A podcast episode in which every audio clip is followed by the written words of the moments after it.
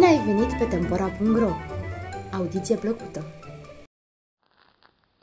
Legende românești despre animale și păsări pentru copii mari și mici, selecție Lucia Cocisiu.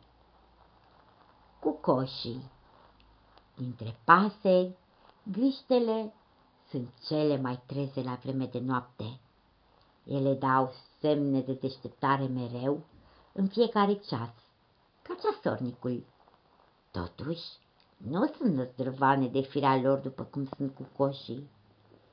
Ei strigă în miezul nopții și nu uită ferească Dumnezeu să vestească de noapte sosirea dimineții. E un lucru într-adevăr dumnezeiesc să înceapă ei deodată în crucea nopții să cânte fără să-i fi învățat cineva. Și în toată lumea cu coșii își împlinesc datoria tot așa.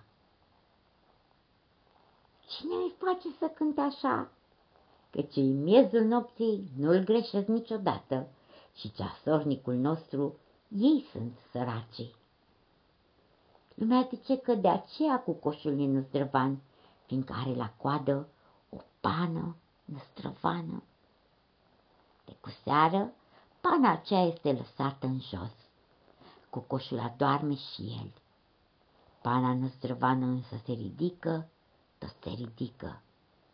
La miezul nopții, ea stă drept în vârful cozii, sus, și cu coșul, după asta cunoaște ceasurile lui și țipă, Cucurigu!